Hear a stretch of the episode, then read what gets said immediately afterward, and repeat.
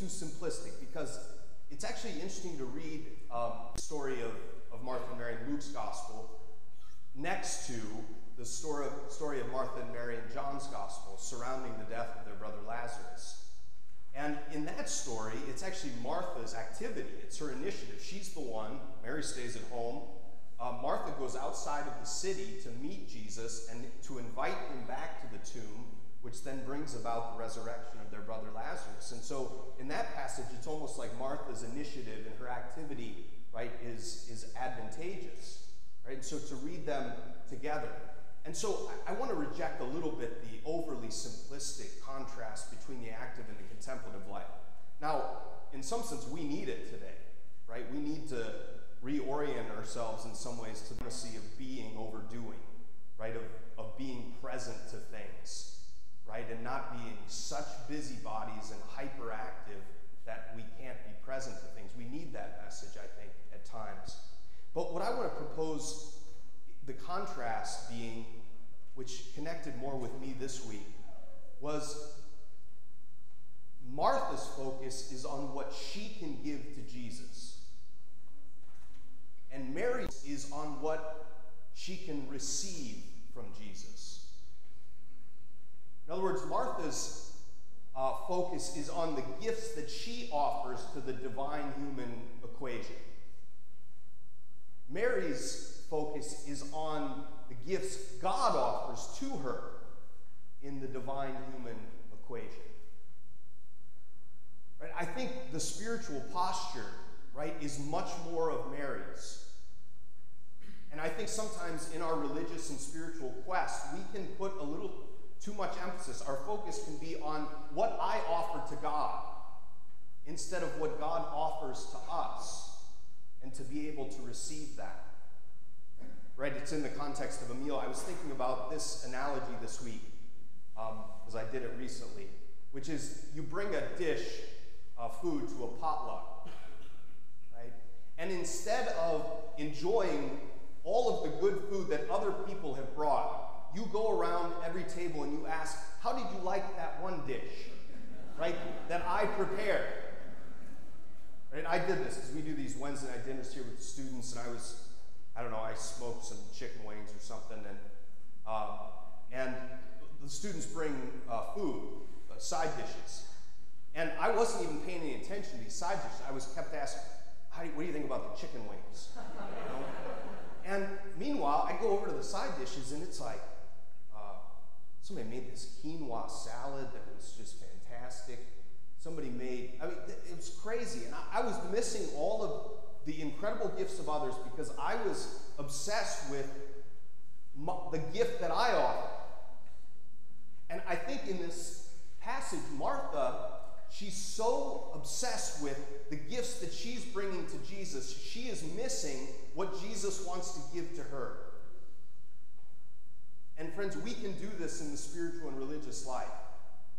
We can be much more about what we give to Jesus instead of what Jesus wants to give to us. I have to constantly fight myself on this every week with a homily, because because my mind goes to what, what do I know about this passage? What do I want to share? What's the interpretation that I want to give? And Jesus constantly invites me to say, hold on a second. It's what do I want to speak through you? What do I want to give to you to share? Not necessarily what you bring to the table, your intellect and your Bible studies and all of these things. Those are good, and God uses those. But, but the emphasis on God revealing, God giving gifts, instead of on the gifts that I have to offer. Another example in religion, I remember in my first parish, um, the priest had to meet with all of the eighth graders who were getting confirmed. And I remember they would parade into my office, and, and I would say, what's your relationship with the Lord like? And you know what they immediately did is they listed off activities. They said, I'm an altar server. I read at church. I go to youth group. And I said, well, those things are great.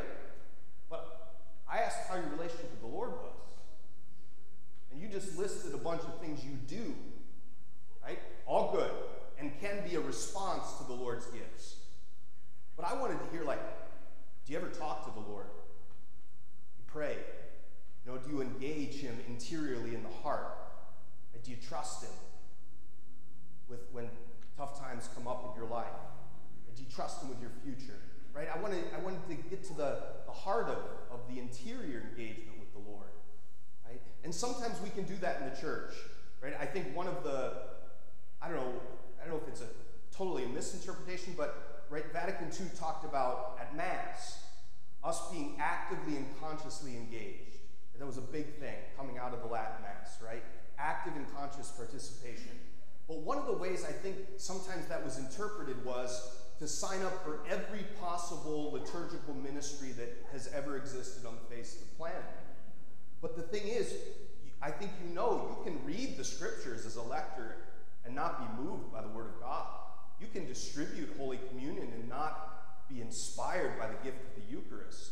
Right? I can preach a homily and not be moved and convicted by the words that I preach. I think that active and conscious participation is much more about our interior engagement with the Mass. Do I put my heart on this altar with Jesus every week? Do I give him everything here? Right? Do I just offer my heart and, and, and, and accept the gifts that he wants to give to me instead of it being all about what I can offer to Jesus? Because when we're in Martha's space, spiritually or in life, we constantly compare ourselves, right? And this is one of the great critiques of the scribes and Pharisees of Jesus. They're so into what they give to religion, what they give to God, right? That you inevitably start comparing yourself to the gifts that you see other people give to God, right? And so you live in, and that's why Martha's really angry at Mary. She's like, why don't you help me? I'm giving all this stuff to God. Do something, right? We get in this space of comparison when we're living in the space of it's all about what I give to God.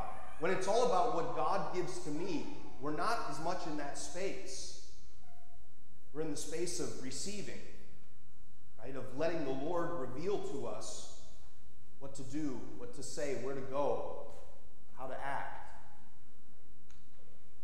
And so I think our engagement in the Mass, right, is a great, right, the, the first reading, this, this uh, mysterious visitation of these three men to Abraham is in the context of a meal, Martha and Mary in the Gospels in the context of a meal. And so as we gather for the Eucharistic meal every week, I think to cultivate the disposition of Mary, which doesn't mean we don't do anything. It doesn't mean we don't cooperate with God's grace. It doesn't mean we don't live an active life. Doesn't mean we don't respond to God's gift by giving back, but it means that our primary engagement with the Lord, right, is interior. It's about just placing our heart before him and letting him transform us.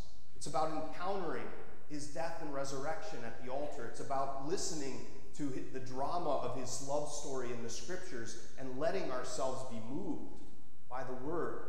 It's about encountering him in the Eucharist.